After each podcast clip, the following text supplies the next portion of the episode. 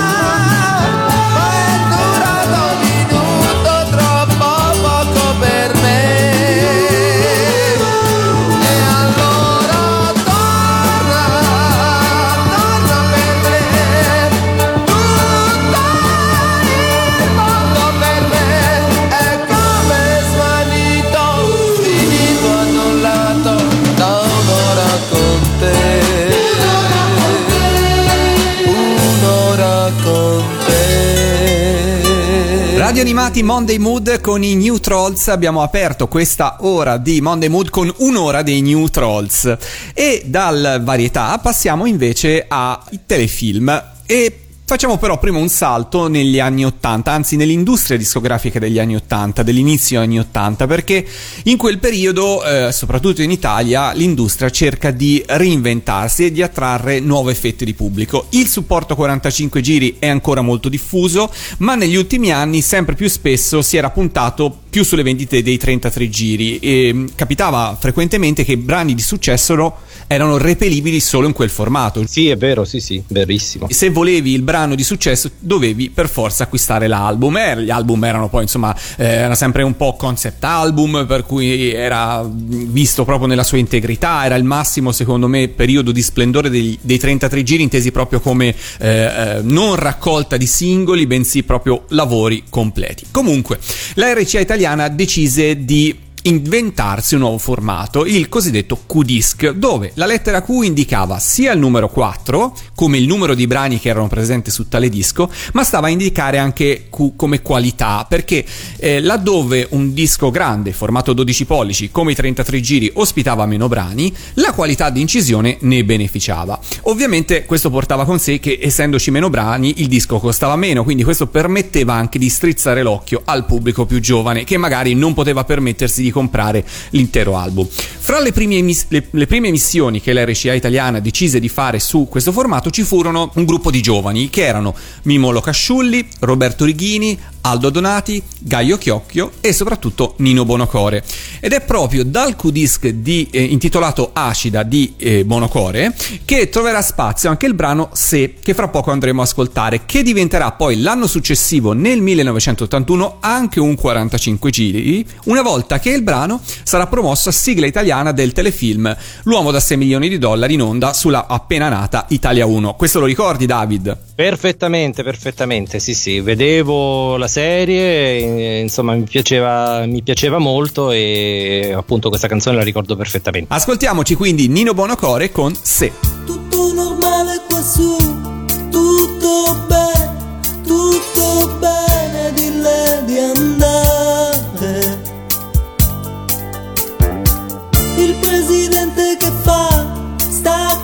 Lei, sta con sorriso grande.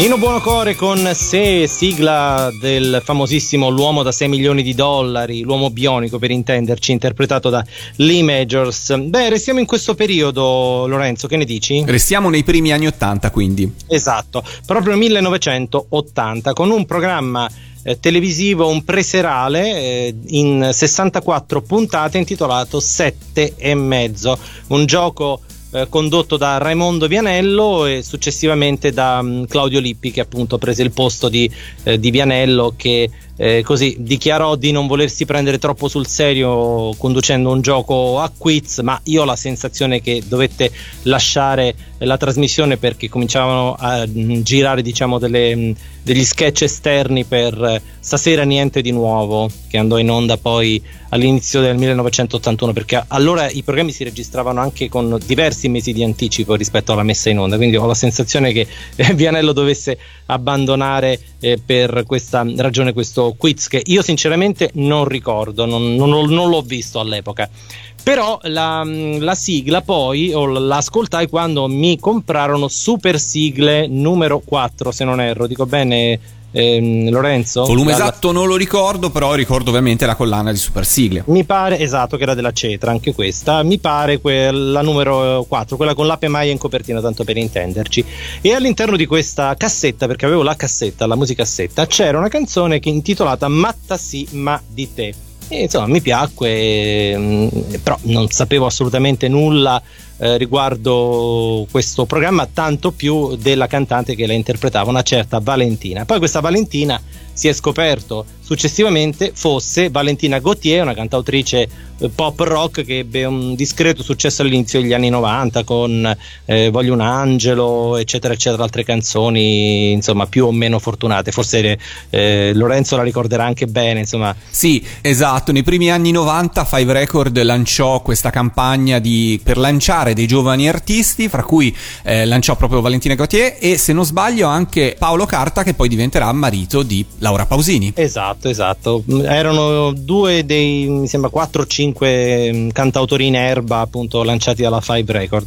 E questa è una, non, non c'entra assolutamente nulla anche con eh, il repertorio di Valentina Gautier, che è un pochino forte, un pochino grintoso. Questa è proprio una canzoncina molto easy, però mm, secondo me piacevole. Se non l'avete mai sentita, insomma, questa è, è un'ottima occasione per, per farlo. E poi sai cosa Davide? Stavo ripensando al, al tuo racconto di come hai conosciuto questa sigla. Io credo che ognuno di noi appassionati di sigle abbia nel suo- nei suoi ricordi una sigla che ha conosciuto perché inserita in una compilation insieme ad altre sigle, che insomma sigle conosciute per motivo indiretto. È vero, è vero, è vero. Sì, sì, sì.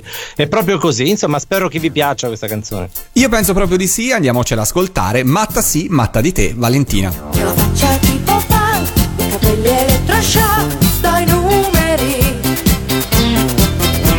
Sono tutta pelle jeans, ceno con un toast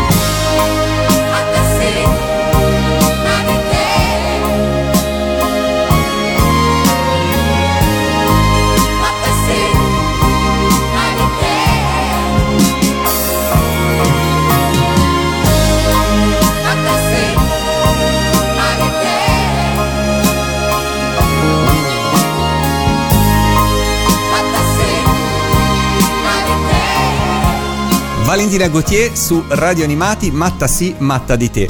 E abbiamo detto che negli anni 90 Valentina ha fatto parte anche della scuderia di Five Record per quanto riguarda le nuove proposte. Ma in quella scuderia ovviamente da padrona la faceva, e tuttora la fa in qualche modo, Cristina D'Avena. Allora, parlando di Cristina D'Avena parliamo di alcuni personaggi, fra cui gli strani ometti blu che conosciamo benissimo. Mentre eh, tutt'oggi, insomma, mentre sicuramente col passare degli anni abbiamo perso un po' le tracce degli snorchi. Eh, tu li ricordi, David? Mm, sì, mm, visivamente sì, non, non seguivo proprio la serie, però ricordo, insomma, qua e là qualche, eh, qualche piccolo frammento di, di cartone lo, lo, Lo avrai visto, sì, so- loro sono eh, nati in Belgio esattamente come i Puffi e sono arrivati in Italia nel 1985. Però loro, a differenza dei, dei Puffi, dopo un- anni di notevole successo sono scomparsi dai radar e la loro popolarità non è certamente paragonabile. Ma come sono nati gli snorchi? Allora, il belga Freddy Monikdam, e spero di averlo pronunciato bene, disegnatore ma soprattutto editore, eh, fonda la società SEP International con la quale acquisisce i diritti di merchandising dall'editore Dupuy per i puffi. Si trova quindi a fare da intermediario fra Peio, il papà dei puffi, la NBC e Anne Barbera per la realizzazione della serie d'animazione e diventa di fatto il produttore esecutivo della serie. Peio, quindi il papà dei Puffi, e Freddy hanno però una visione molto diversa di quello che dovrebbe essere la versione animata eh, degli Ometti Blu. Il primo lavorerebbe molto fedele al fumetto, al suo fumetto. Il secondo invece spinge per rendere la serie più mainstream.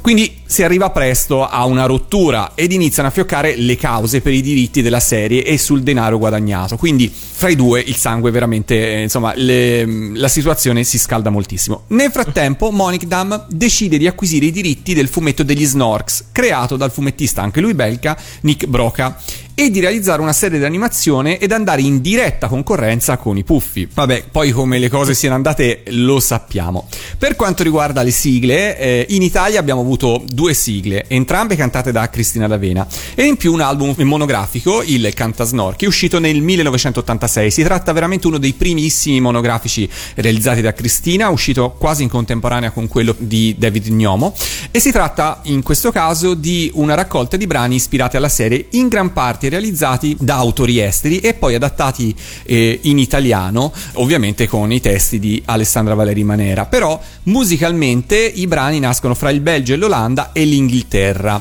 Gli arrangiamenti sono di Jackson Will, che è un produttore arrangiatore inglese, famoso in tutta Europa per aver realizzato e arrangiato tante sigle TV, in particolare al Blue Strike Studios del Nord Yorkshire a supervisionare il tutto, ovviamente per la versione italiana resta l'immancabile Giordano Bruno Martelli, però diciamo che sono brani con un respiro musicalmente diverso dal solito, soprattutto parlando del 1986, per cui ho deciso di estrarre un brano dal Cantasnorchi proprio per farvi assaporare una Cristina D'Avena che si cimenta in un brano che musicalmente non nasce in Italia e da quel disco ci andiamo ad ascoltare Impara a sorridere.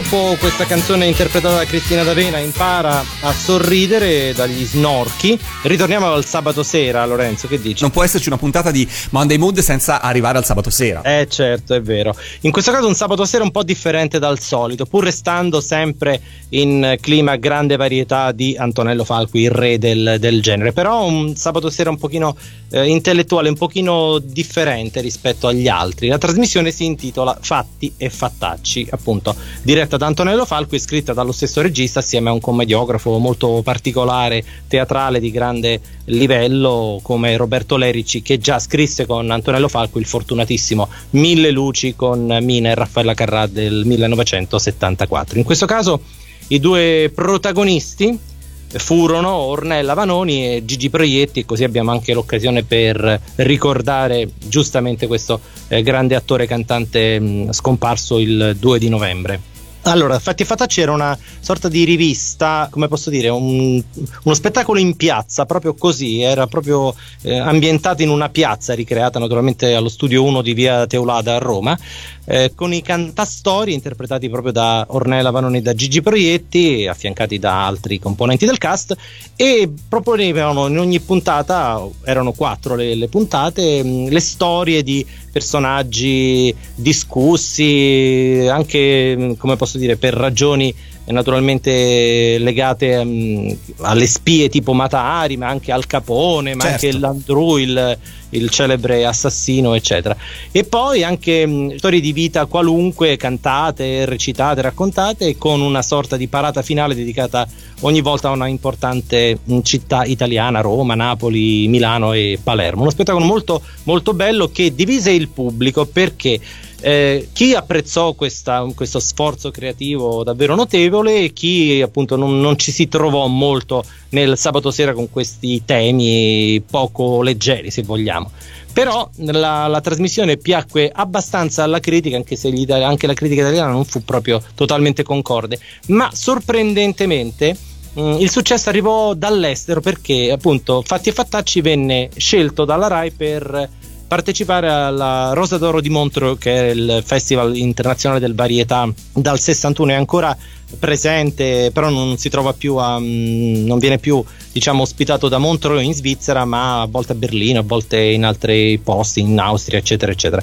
E per la prima volta la Rai vinse questo importantissimo festival, proprio il primo premio con Fatti e Fattacci. Si era piazzata altre volte con programmi di Falqui come mh, Giardino d'inverno e come Serata con Carla Fracci, ma nel 75 proprio l'Italia vinse questo importantissimo premio e vinse anche il premio della critica internazionale. Quindi da questo trionfo avvenuto a Montreux la trasmissione venne riconsiderata anche dalla critica italiana e dal pubblico e così valutata poi come giustamente poi è stata considerata ed è considerata insomma una delle più belle realizzate proprio negli anni 70. Capita. Eh sì, capita che poi il giudizio degli altri faccia poi rivedere il proprio, no? Quando... Anche con alcuni film è successo, no? molte volte, anzi, un film magari non ha, otten- non ha- non ha ottenuto il successo meritato e poi dopo è stato riscoperto, riconsiderato successivamente. E anche qui, per quello che riguarda la parte musicale, nominiamo con grande piacere Bruno Canfora che eh, scrisse una bellissima sigla che eh, stasera vi facciamo sentire intitolata Se dovessi cantarti, interpretata proprio da Gigi Proietti e da Ornella Vanoni. Se dovessi cantarti in una piazza per raccontare alla gente come sei, io so che forse ti dipingerei quando sorprendo lo sguardo tuo che passa sopra il mio viso e subito s'abbassa. Ma che dici non è vero che ti passa per la testa, mi vuoi leggere il pensiero. Lascia stare, non sognare, non c'è tempo, non è il caso, tanto ormai bisogna andare. Fra i tanti poveri della vita, il più povero è quello di partire. Si cambia posto e lui non vuol capire che dolore conservo nei bagagli, qualche sorriso, un sogno e tanti sbagli.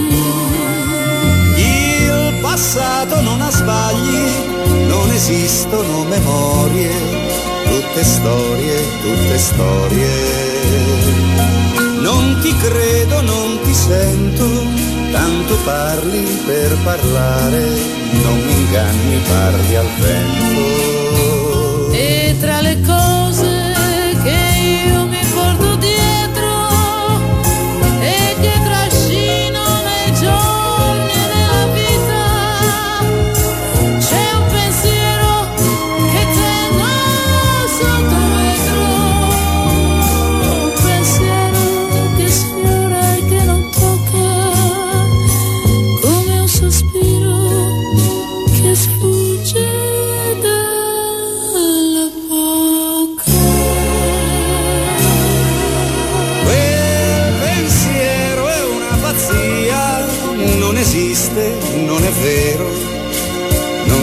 Capisco cosa sia.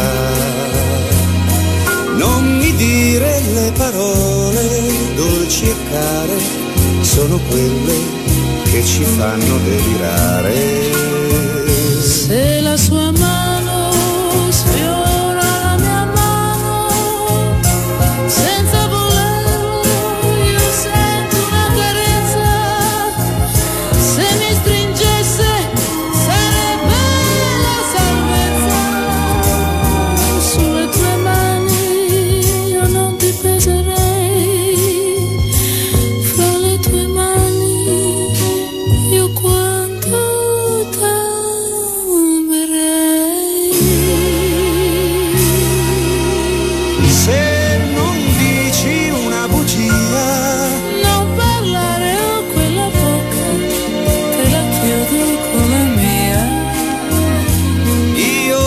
solo che sarei. Tu da solo che saresti, io nemmeno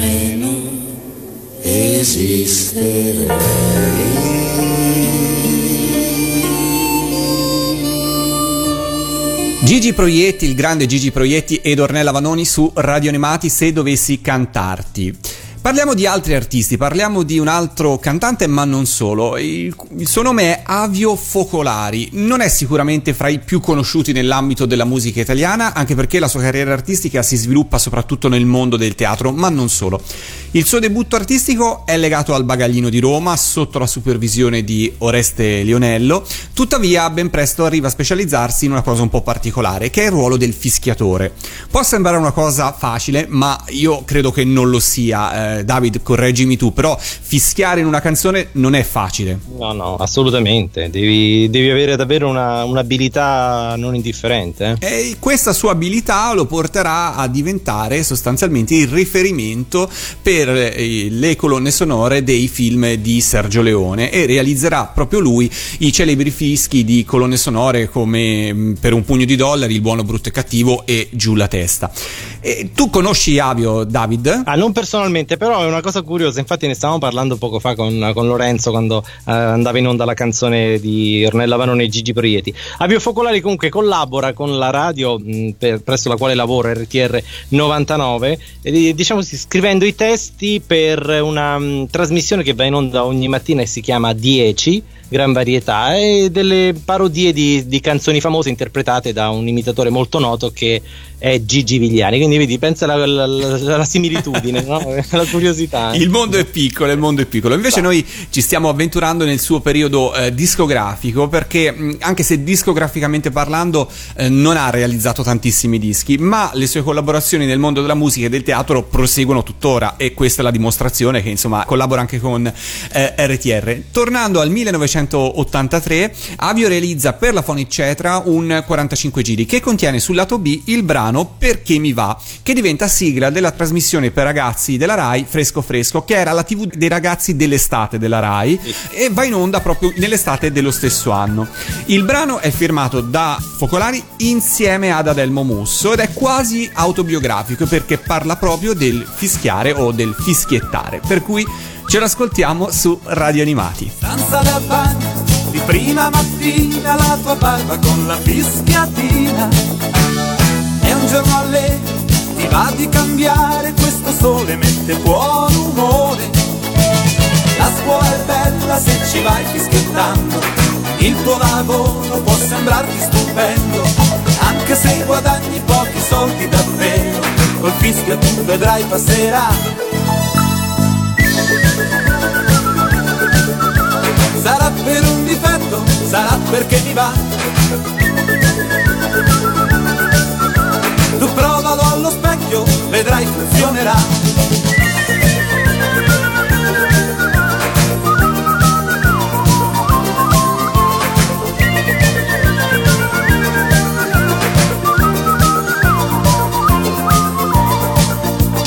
Se la tua donna ti vuole lasciare con un fischio falla rimanere. Di quella biondina, prova a farle qualche fischiatina. Se il pomeriggio non ti va di studiare, o se la notte tu non riesci a dormire, se ti senti solo e non hai compagnia, col fischio tu vedrai passerà. Sarà per un difetto, sarà perché mi va.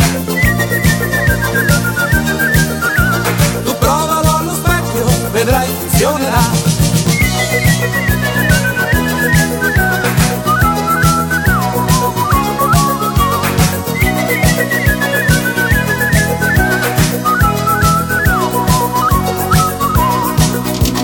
Sogno l'estate, l'odore del mare e la gioia che mi dà il tuo amore. Spiagge deserte, un'acqua pulita e la sabbia calda fra le dita. Calore sulla pelle abbronzata, sentirmi dire che ti sei innamorata, anche se è soltanto quasi vero a metà, col fischio tutto vero sarà. Sarà per un difetto, sarà perché mi va. Tu provalo allo specchio, vedrai funzionerà. Difetto, sarà perché mi va. Tu provalo allo specchio, vedrai funzionerà.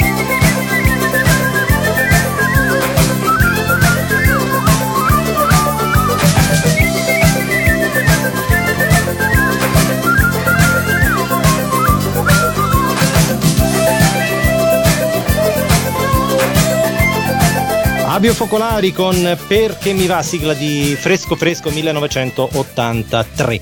Lorenzo, io andrei avanti dieci anni, che dici? Facciamo un lungo salto, quindi fino al 93. Esatto, sì, con una serie di Canale 5 intitolata Passioni, con un grandissimo cast, con Virna Lisi, Giorgio Albertazzi, Fernando Ilbeck, Mariangela D'Abbraccio, Paola Pitagora, Lorenzo Flaierti, Marina Giulia Cavalli e Gigi Proietti che nominiamo per la seconda volta oggi con grande piacere. È un serial con un grandissimo costo, incentrato sulle vicende di una ricca famiglia, ovviamente amori, drammi, storie positive, storie negative, insomma un po' un feuilleton anni 90. La serie, malgrado i grandi costi, non conquista il pubblico e viene addirittura spostata in seconda serata, malgrado appunto la, la validità comunque degli attori presenti. Però così eh, la musica ha sempre il suo perché, almeno secondo il mio avviso. In questo caso a mm, chiudere e ad aprire questa serie stessa eh, ci pensò Riccardo Cocciante. La sigla di chiusura si intitolava Il Tempo che veniva sempre rigorosamente sfumata e tagliata proprio di, di botto dai programmisti di, di Canale 5 dell'epoca. La sigla iniziale chiaramente la si sentiva un po' di più, quantomeno in una versione ridotta rispetto all'incisione che ora ascolteremo, però era davvero molto bella e si intitola Per lei e quindi la vogliamo dedicare alle ascoltatrici di Radio Animati, che dici? Assolutamente, dedichiamola quindi a tutte le ascoltatrici di Radio Animati, sì. Farò l'estate quando piove, nei giorni grigi di novembre. Inventerò parole nuove per alternarmi ai suoi silenzi. saprò cambiare la mia vita, seguendo il ritmo della sua, trovando il punto di equilibrio dei sentimenti per lei. Per lei. Per lei.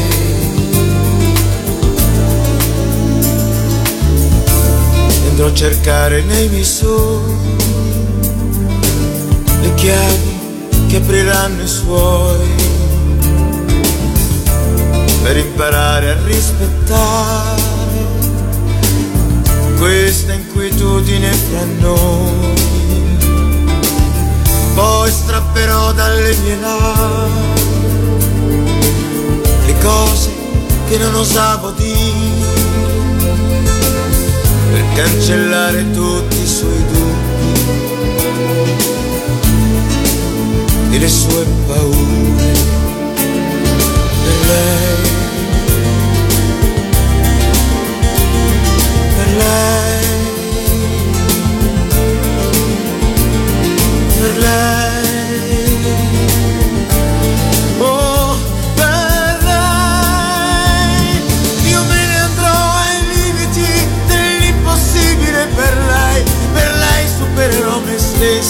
E mi trasformerò se vuole. Saremo indivisibili, estremi, indispensabili.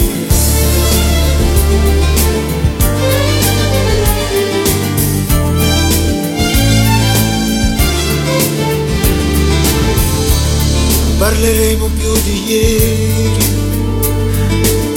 darò di noi il mio domani, certo soltanto per amarci, forse per non morire mai, per lei,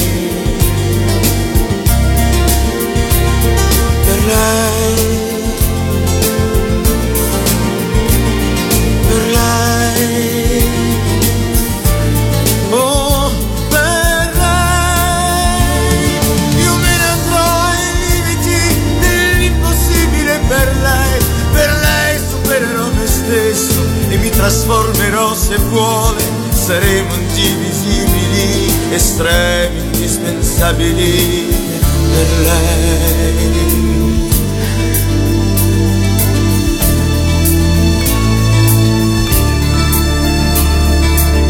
il tempo io lo fermerò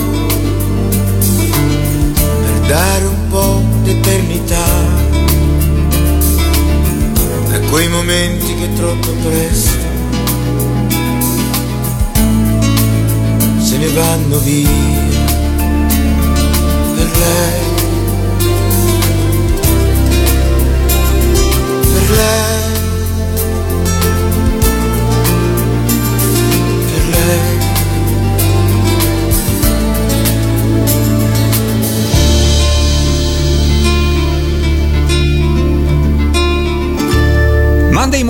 con Lorenzo e David ogni settimana su Radio Animati e continuiamo a scorrere la nostra playlist.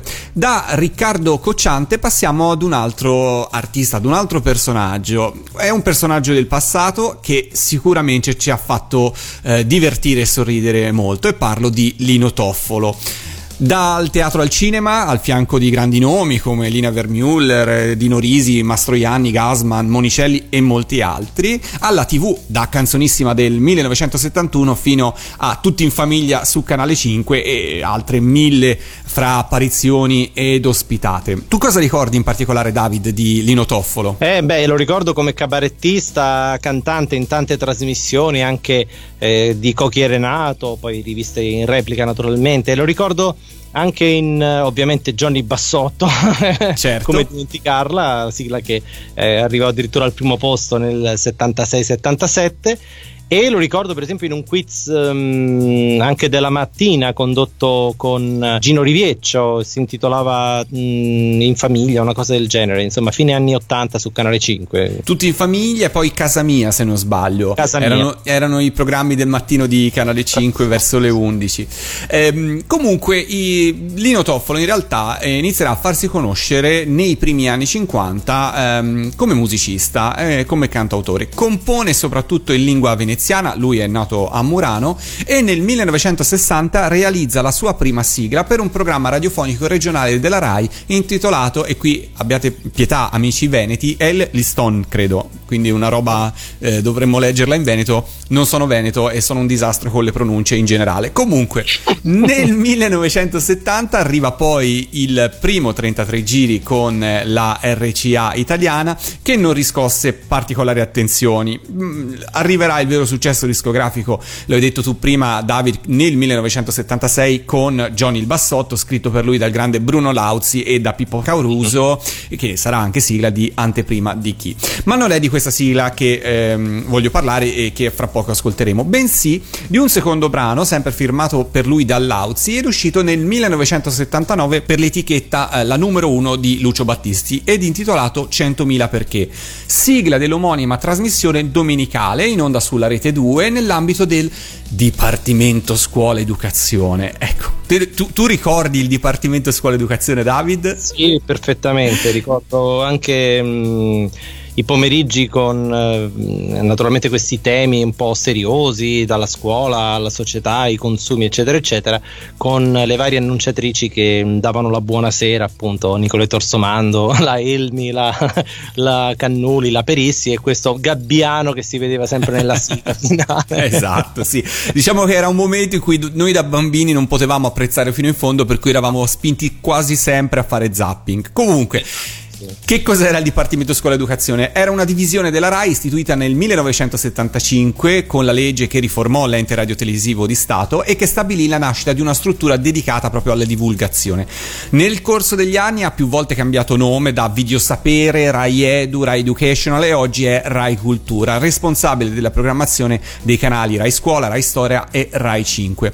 Un'ultima piccola curiosità prima di ascoltarci Lino Toffolo, sulla facciata B del 45 giri di 100.000 perché c'è il brano Andiamo a ballare, firmato dallo stesso Toffolo ed interpretato insieme alle Mele Verdi di Mizzi Amoroso, ma per adesso ci fermiamo qua a Monday Mood per ascoltarci i 100.000 perché di Lino Toffolo. Perché una rondine sola non fa primavera? Perché se è rosso di sera buon tempo si spera? Perché se la gatta ballardo ci lascia la zampa chissà chi lo sa Se sta sotto la panca la capra non campa ma va Chissà se dai cavoli nasce un nuovo bambino Chissà Ma che vuoi sapere sei troppo piccino Ma va Lo chiedi alla mamma non sa la risposta Chissà chi la sa lo chiedi a tuo padre, hai male di testa e se a scuola tu poni la stessa richiesta e certo che ottieni la stessa risposta. Ma che vuoi sapere? Ma che faccia tosta!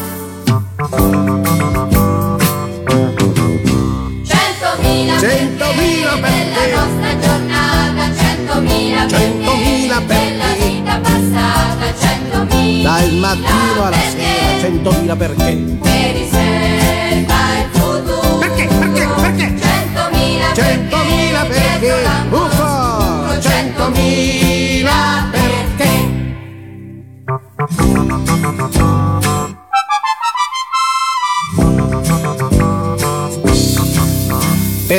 se il padre ha la barba non l'ha pure il figlio? Perché? Perché da un nero cilindro ci spunta un coniglio? Perché? Perché quando sono la sera mi viene lo sbadiglio? Perché? E se cerco un aiuto mi danno un consiglio? Perché? Perché l'erba voglio non cresce nemmeno nell'orto terre? Perché in certi giochi di carte la donna va almeno del tre? E perché tutto il mondo ci affretta non può dare retta anche a me? Perché il vigile urbano, l'esperto di vita, la buona signora, la guardia impettita, il nonno, la nonna, la tata, il cugino rispondono in coro: Mio caro bambino, non lo vedi che adesso da fare? Non ho tempo per stare a parlare, ma lo sai che tu fai le domande più grandi di te? Centomila Centomila perché perché? Centomila Centomila perché della perché? vita passata, centomila Dal mattino alla sera, centomila perché? Perché? Perché? Perché? Centomila perché? Uffa! Centomila perché? Centomila perché? nostra giornata, centomila Centomila della perché? vita passata, centomila Dal mattino alla sera, centomila perché? che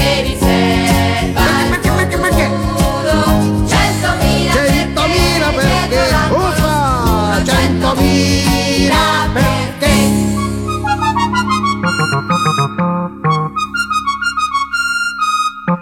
Lino Toffolo con 100.000 perché. Allora, gli show, sapete, cari amici di Radio Animati, mi piacciono particolarmente, però adesso vado avanti dal sabato sera alla domenica sera, così cambiamo un attimo. Cambiamo giorno, sì. Cambiamo giorno, anche se eh, si parla sempre di varietà. In questo caso, una trasmissione del grande Enzo Trapani intitolata Due di tutto, firmata assieme a mm, Carla Vistarini e a Stefano Jurgens.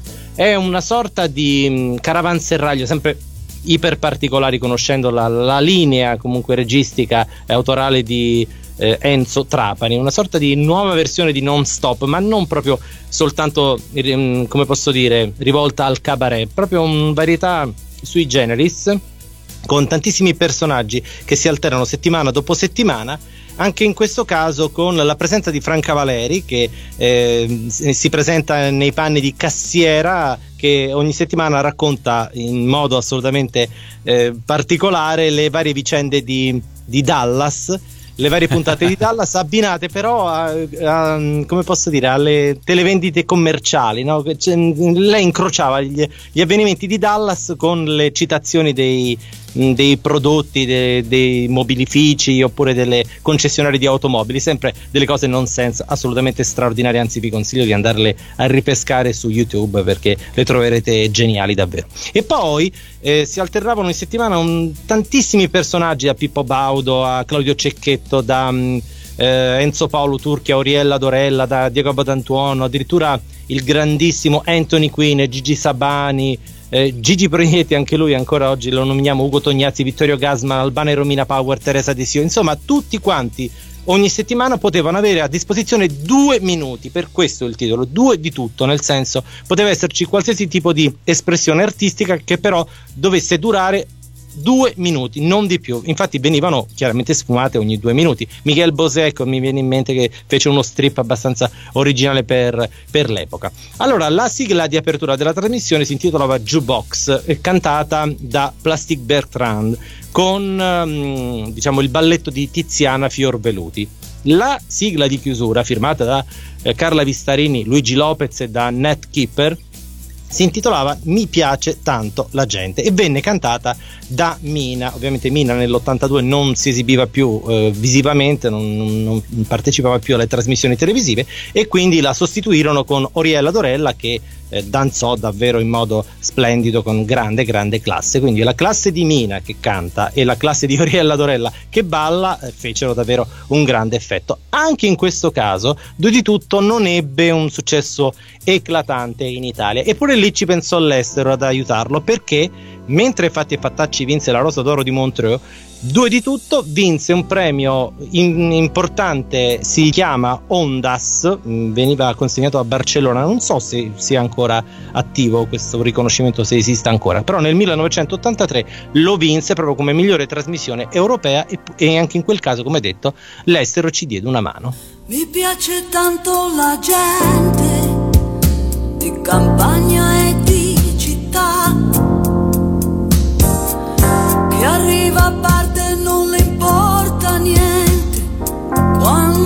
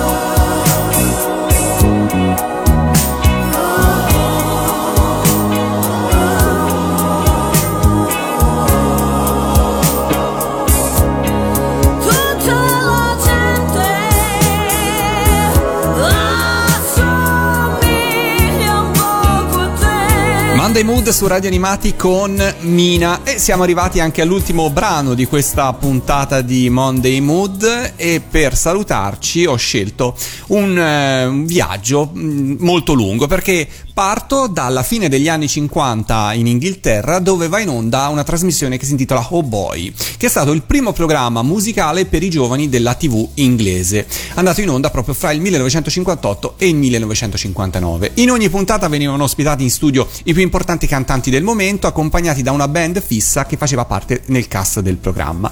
Nel 1979 il format viene riproposto non più con uno sguardo alle novità musicali bensì eh, riguardando proprio al periodo degli anni 50 e 60 eh, come il periodo dell'originale messa in onda del programma. Anche stavolta c'è una band stabile in studio con numerosi coristi che si fa chiamare Oh Boy Cats and Kittens ed è proprio il direttore musicale del gruppo Kate Strachan che decide di estrapolare otto membri dal gruppo per realizzare spettacoli teatrali di canto e di ballo di alto livello. Nascono così i Wall Street Crash.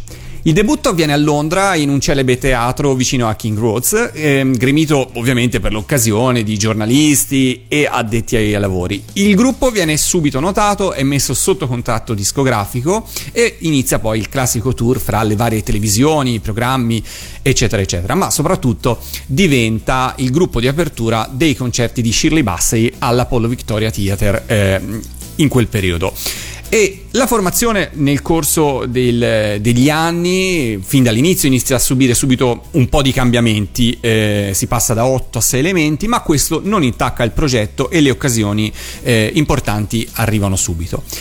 Nel maggio del 1981 i Wall Street Crash si esibiscono allo Sporting Club di Monte Carlo in occasione del Gran Premio di Formula 1 ed è in quell'occasione che vengono notati da Silvio Berlusconi che decide di portare il gruppo in Italia e ad affidare a loro la sigla della trasmissione Attenti a noi due 2, seconda stagione del Varietà, eh, Varietà Rivista che aveva visto debuttare su Canale 5 Sandra Mondaini e Raimondo Vianello. Ovviamente eh, l'attitudine retro del gruppo non venne snaturata per l'occasione e fu scelto di ehm, fare interpretare ai Wall Street Crash il brano You Don't Say You Love Me, ovvero la versione inglese di Io che non vivo senza te di Pino Donaggio di Sanremo 1965, che aveva già avuto una versione inglese, giusto David? Come no? Sì, sì, sì, eh, con Dusty Springfield proprio nel 1965 che era proprio a Sanremo e ascoltò questa canzone, lei presentò due motivi, è curioso questo, due motivi. Di fronte all'amore e tu che ne sai e venne sbattuta fuori proprio con l'uno e con l'altro. E lei prima di tornarsene in Inghilterra comprò in un negozio di dischi di Sanremo eh, Io che non vivo di Pino Donaggio e se la fece eh, poi scrivere in eh, lingua inglese naturalmente in Gran Bretagna e arrivò al numero uno praticamente ovunque tant'è vero che poi la cantò anche un certo Elvis Presley così tanto per dire. Tanto per dirne un altro. Comunque la versione incisa dai Wall Street Crash che poi fu utilizzata come sigla era un ibrido fra la versione inglese e la versione italiana. Sarà un buon successo in Italia, scalerà le classifiche, io la ricordo in classifica anche su Sorrisi e Canzoni, ehm, e permetterà poi al gruppo britannico di pubblicare un 33 giri per il solo mercato italiano che è un po' un ibrido fra il primo album e il secondo che erano già usciti in Inghilterra con l'aggiunta di alcuni brani in italiano come, come Prima e Roma Capoccia. E l'album non riscosse un successo al pari del singolo, però insomma il gruppo in quel periodo partecipò a varie trasmissioni, io li ricordo a Festival Bar. Sì, Festival Bar, premiatissima, altre trasmissioni, soprattutto ebbe un certo successo la leader di questo gruppo, la voce guida, diciamo così, che era molto bella e anche molto brava, Jean Rich. Chiudiamo così questa puntata di Monday Mood e ci salutiamo con You Don't Say You Love Me. Ciao alla prossima! Ciao a tutti!